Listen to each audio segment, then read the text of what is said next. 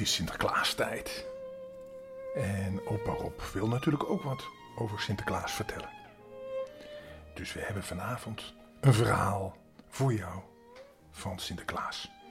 Maar het zijn van die legendes, weet je wel, van vroeger. Van die mooie verhalen uit de oude doos. Nou, gaan we lekker onder de dekens liggen. Dan gaan we beginnen. Maar we hebben ook nog een Sinterklaas grapje. Over schimmel. Mama vraagt Charlene op een dag: Wat is eigenlijk een schimmel? Nou, een schimmel is een wit paard. Net zo eentje als van Sinterklaas, zegt mama. En Charlene antwoordt: Waarom moet het paard van Sinterklaas dan per se op mijn boterham zitten? Zat natuurlijk een beetje schimmel op de boterham. Ja, dan moet je het niet eten. Zo heeft schimmel verschillende betekenissen.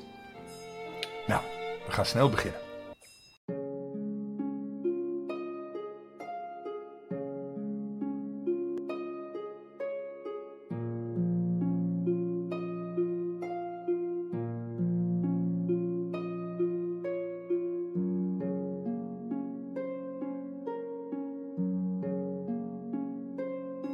We beginnen met een Frans, Franse legende. Sint-Nicolaas en de redding op zee. Doordat er onverwacht een hevige storm opstak, raakte een schip met pelgrims, dat zijn mensen die eigenlijk op reis zijn om voor hun geloof dat te eren. Uh, de, wacht even, begin even opnieuw. Begin even opnieuw. Even kijken. Hups.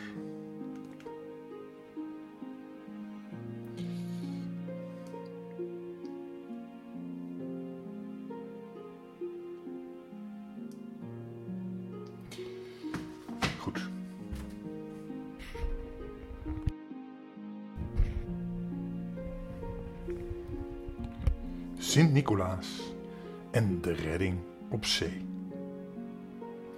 Doordat er onverwacht een hevige storm opstak, raakte een schip met pelgrims in groot gevaar. De mast stond op breken, de zeilen klapten dubbel. Elk ogenblik dreigden de schepelingen overboord te slaan. In deze grote nood riepen ze Sint Nicolaas te hulp. Nicolaas, als het waar is wat we over u gehoord hebben, dan kunt u ons redden. Red ons dan. En daarop verscheen op het water hun een man die met bekwame hand de mast stutte en de zeilen weer op orde bracht. En als op bevel ging de storm dadelijk liggen.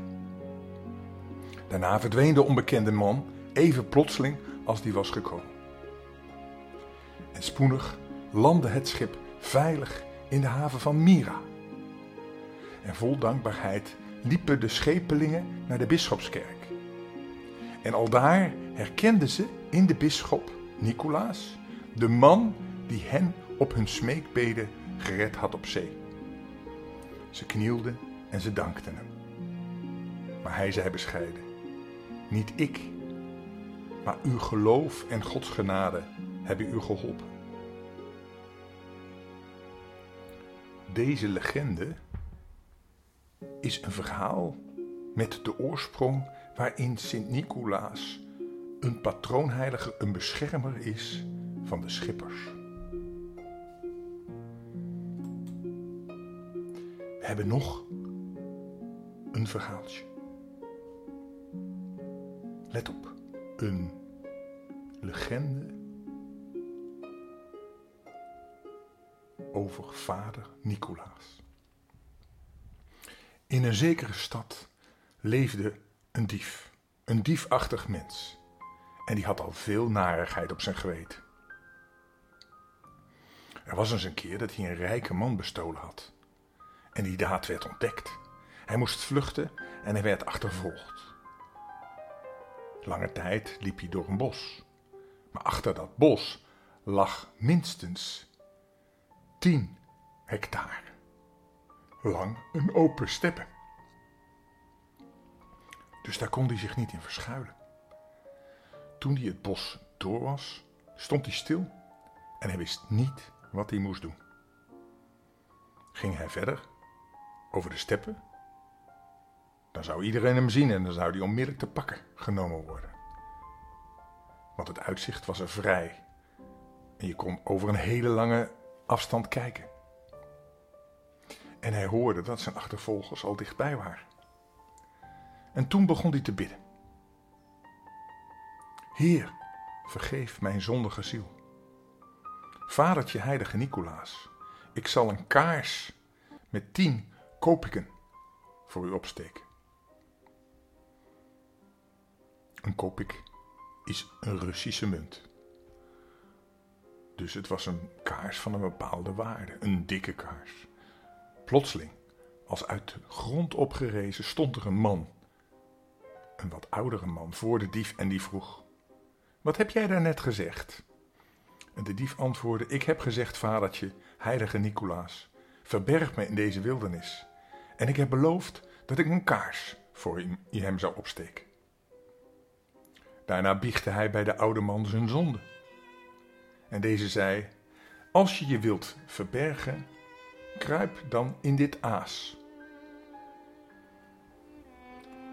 En aas, dat was een dood dier. Dus de dief had geen, geen keus, hij moest in dat dode dier kruipen, als hij niet gegrepen wilde worden. En hij kroop erin, en op hetzelfde ogenblik werd de oude man onzichtbaar.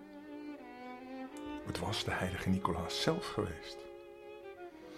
De achtervolgers naderden. Ze reden de step op, wel een halve hectare ver. Maar er was niemand te zien en ze keerden terug. Intussen lag die dief in dat aas, in dat dode dier. En hij durfde ter nauwe nood adem te halen, want het stok natuurlijk verschrikkelijk vies. Toen de achtervolgers waren weggereden, kroop hij eruit en zag opnieuw de oude man. En deze stond niet ver van hem af en was bezig iets te verzamelen.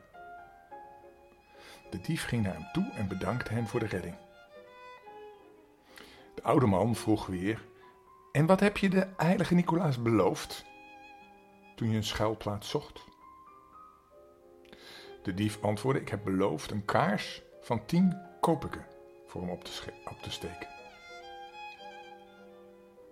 Dat is het nu juist. Net zo benauwd als jij het had toen je in het aas lag. Zou de heilige Nicolaas het hebben door de lucht van jouw kaars? En de oude man gaf hem deze les. Vraag God de Heer en zijn heilige nooit om hulp bij boze daden. Want God de Heer geeft daar zijn zegen niet op. Let dus op, denk aan mijn woorden en geef ze door aan andere mensen, opdat ze nooit hulp aan God vragen als ze iets stouts doen, iets boos doen. Hij sprak en verdween. Deze Russische heilige legende, zoals ze dat noemen, van Sint-Nicolaas, heeft te maken met het feit dat een dief inkeer kan hebben, dat hij dan zijn zonde kan opbiechten, dat hij dan een tweede kans krijgt, maar ook vraag nooit hulp als je iets slechts wil doen. Ons derde verhaaltje van vanavond is Nicolaas en de dieven. Een rijke koopman vond het niet nodig om aan de heilige een voorbeeld te nemen. Hij erfde van zijn ouders een Nicolaas-icoon. Maar die legde hij achterloos in een la. Een icoon is een schilderijtje uit Rusland dat op een plank hout geschilderd is. En ze worden en die schilderijtjes die zijn heilig, die worden in de kerk gebruikt. Op een dag ging hij met zijn gezin en zijn bedienden een paar dagen op reis. En toen hij wilde vertrekken, zocht hij zijn handschoenen en trok toevallig de la open waarin het icoon lag. Hij lachte, haalde hem eruit en zette hem achter de voordeur. Sommige mensen geloven nog steeds dat u altijd goede daden verricht, heilige man, zei hij. Ik verzoek u dringend tijdens mijn afwezigheid op mijn huis en mijn hebben en houden te passen. Als u dat doet, dan geef ik u een portret een plaats in mijn kamer. Maar als u de dieven niet weert, dan sla ik u met de zweep. Hij vergrendelde de deuren en deed een groot slot op de voordeur. En het duurde niet lang of een roversbende merkte dat het huis van de rijke man er verlaten bij zag. Het kostte hun weinig moeite om het slot open te breken en ze gingen er met de rijke buit vandoor. Toen de koopman thuis kwam en zag wat er gebeurd was, jammerde hij over zijn ongeluk en klaagde over de slechtheid van de wereld. Hij greep woedend zijn zweep en sloeg eruit alle macht op het schilderij. En toen gooide hij het schilderij op de mesthoop. De rovers zaten op hetzelfde moment in hun schuilplaats en verdeelden de gestolen goederen onder elkaar. Opeens verscheen er een lichtgestalte die zo helder straalde dat ze bijna verblind werden. Toen hun ogen aan het licht gewend was, zagen ze pas dat er een man voor hen stond die uit een heleboel wonden bloedde. Wie bent u? vroeg de roverhoofdman aarzelend. Ik ben de heilige Nicolaas van Myra, antwoordde de lichtgestalte. De koopman heeft mij toegetakeld omdat jullie hem bestolen hebben. Ik smeek jullie de buit terug te brengen. Anders worden jullie ontdekt en sterven jullie allemaal aan de galg. En na die woorden verdween het licht. De rovers wreven hun ogen uit en besloten na enig nadenken de raad van de heilige op te volgen. De koopman was stom verbaasd toen ze zijn huis binnenkwamen en al het gestolen goed voor hem neerlegden. En de roverhoofdman vertelde hem wat ze hadden meegemaakt. Toen barstte de koopman in tranen uit. Hij zocht zijn icoon op en gaf hem de beste plaats in zijn huis. Zijn zijn vrouw versierde het schilderij met bloemen en groen. Ze zeggen dat de koopman daarna heel veel goeds met zijn rijkdom heeft gedaan. Hij moet de rovers zelfs geholpen hebben om weer een fatsoenlijk leven te, te, te redden, te gaan leiden. Zo zie je. Dit is ook weer een verhaal waarin de heilige Nicolaas, Sint Nicolaas zoals die vroeger de bisschop van Myra was, ervoor zorgde dat mensen weer op het goede pad kwamen. Nou, dat zijn een paar oude verhalen over Sinterklaas. Heel wat anders dan onze normale Sinterklaasverhalen over pepernoot en de stoomboot. Maar we kunnen ook wel eens een keertje een verhaaltje vertellen over de pepernoot en de stoomboot. Zullen we dat de volgende keer maar doen? Nou, nu gaan we eerst maar even lekker slapen. Welterusten. Tot morgen, hè? Dag.